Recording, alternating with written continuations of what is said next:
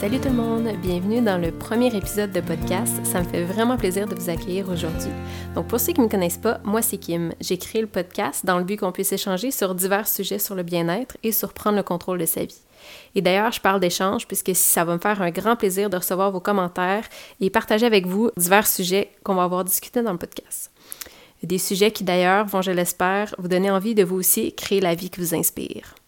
Donc dans ce premier épisode, ça va être un épisode assez particulier puisqu'on va parler de routine matinale.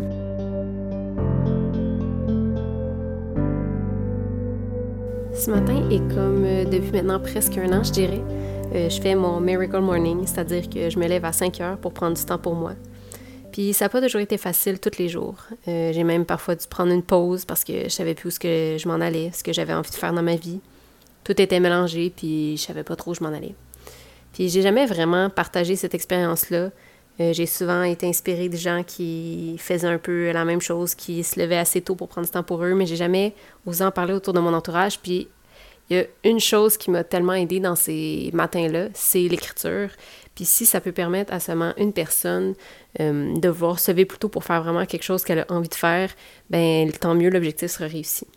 Fait que j'ai envie de vous partager euh, un petit moment d'écriture que j'ai fait ce matin qui m'a vraiment été. Euh, qui a été un, exercice super euh, enrichissant, puis qui m'aide toujours à chaque fois à remettre un peu mes idées en place, puis à, voir euh, vers où je m'en vais. Écrire, c'est avant tout écrire pour soi. Découvrir une multitude de réflexions en nous, c'est s'ouvrir à soi-même, à sa réalité, mais aussi à ses rêves. C'est apprendre à se connaître, à avoir ce que l'on veut vraiment. Se permettre d'écrire sur n'importe quel sujet, sans jugement que quelqu'un lira. C'est laisser aller son imagination, sa créativité, c'est se reconnecter à soi. Désir, tristesse, passion, difficulté, tout y passe. Comment réussir à avoir cet état d'esprit, cette sérénité, ce bien-être intérieur? Arriver à vivre en paix avec soi-même pour ralentir notre rythme de vie.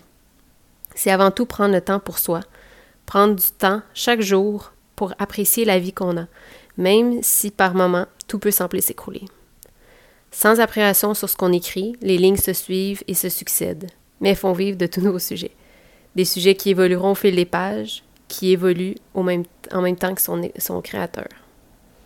Cette jeune femme n'aurait su quoi faire de toutes ces pages blanches, mais elle commença à griffonner et à remplir d'encre son papier. Elle se laisse emporter parce que la vie lui disait d'écrire. Elle était heureuse et reconnaissante de sa vie. Elle connaissait la place de son cœur, de son esprit, de son âme dans son corps et de son corps dans sa maison. Pas dans sa maison dans le sens de sa maison physique composée de murs, de portes et de fenêtres, mais plutôt dans sa maison intérieure, qui lui servait d'espace pour vivre et pour se ressourcer. Un espace où elle se sentait en sécurité. C'était son espace à elle, un lieu magnifique qu'elle s'était créé. Et elle pouvait y retourner comme bon lui semble. Elle transportait sa maison avec elle, peu importe où elle se trouvait, et arrivait à se sentir bien. Elle savait que sa maison n'avait rien de bien matériel, mais c'était là, à l'intérieur d'elle, qu'elle épuisait ses ressources, son énergie, sa passion, sa persévérance. Elle avait en elle son propre lieu de réconfort et de bien-être, un lieu charmant, chaleureux, qui, peu importe les événements, la rassurait et la guidait à voir tout ce qu'il y avait de bon. Alors que ses pensées divaguaient, elle se replongeait à l'écriture. Autour d'elle, nature, lumière, légèreté remplissaient l'espace. La zénitude lui permettait d'atteindre une pleine conscience, pratiquer son yoga, sa méditation tous les matins, de vivre une vie simple, au ralenti, et qui lui permettait de se reconnecter à sa source. Une vie minimale où seul l'essentiel était présent. Nul n'avait besoin de plus lorsqu'il possédait de la nourriture, un toit et sa créativité. C'était une vie complètement sereine, hors du stress de la société, hors de toute cette action. Malgré qu'elle vivait en plein cœur de la ville, elle avait cette bulle intemporelle qu'elle s'était créée, un espace où régnait une harmonie, une joie de vivre.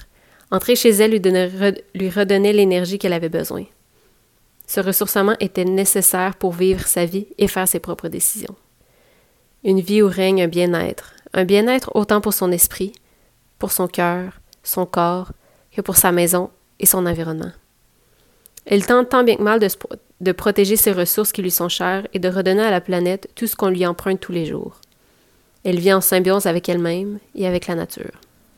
Grâce à ses pensées baladeuses, elle arrivait à sortir tout ce qu'il y avait en elle de positif, réussir à mettre de l'eau dans ses idées et faire de la place dans son cœur et son esprit. Elle était bien, ici, maintenant. Elle ne se souciait pas de son passé ni de son futur. Elle ne faisait qu'apprécier l'odeur du bois naturel recouvrant ses murs, la beauté du ciel, la vivacité de ses plantes vertes et la douce saveur de son thé Elle était présente, elle était bien, enfin, elle vivait.